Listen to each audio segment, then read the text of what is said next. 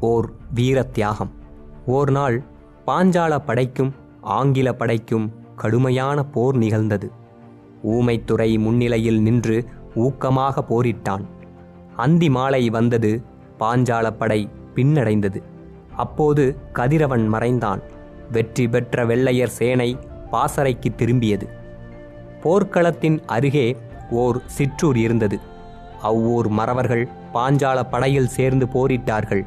அவர்கள் திரும்பி வர காணாமையால் கவலையுற்ற தாய்மார்கள் கை விளக்கெடுத்து களத்தை நாடினர்.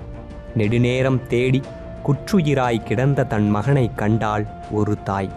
அவனை எடுத்து மடியிலே சாய்த்து தண்ணீர் தெளித்தாள்.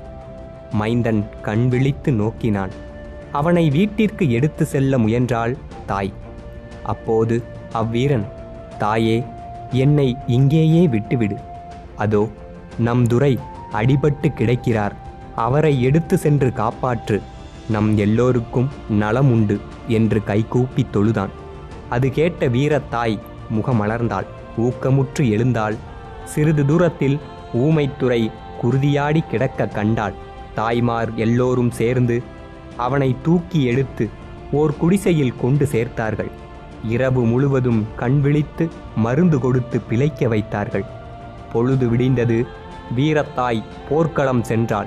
தன் மைந்தன் தியாக வீரன் மடிந்து கிடக்க கண்டாள். பெருமிதம் கொண்டாள்.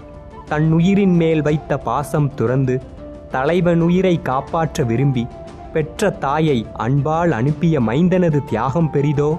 அன்றி பிள்ளையெனும் தள்ளறிய பாசம் தவிர்த்து அவனை போர்க்களத்தில் இறக்கவிட்டு தலைவன் உயிரை காப்பாற்றிய தாயின் தியாகம் பெரிதோ? என்று வியந்து வினவினர் வீரரெல்லாம்.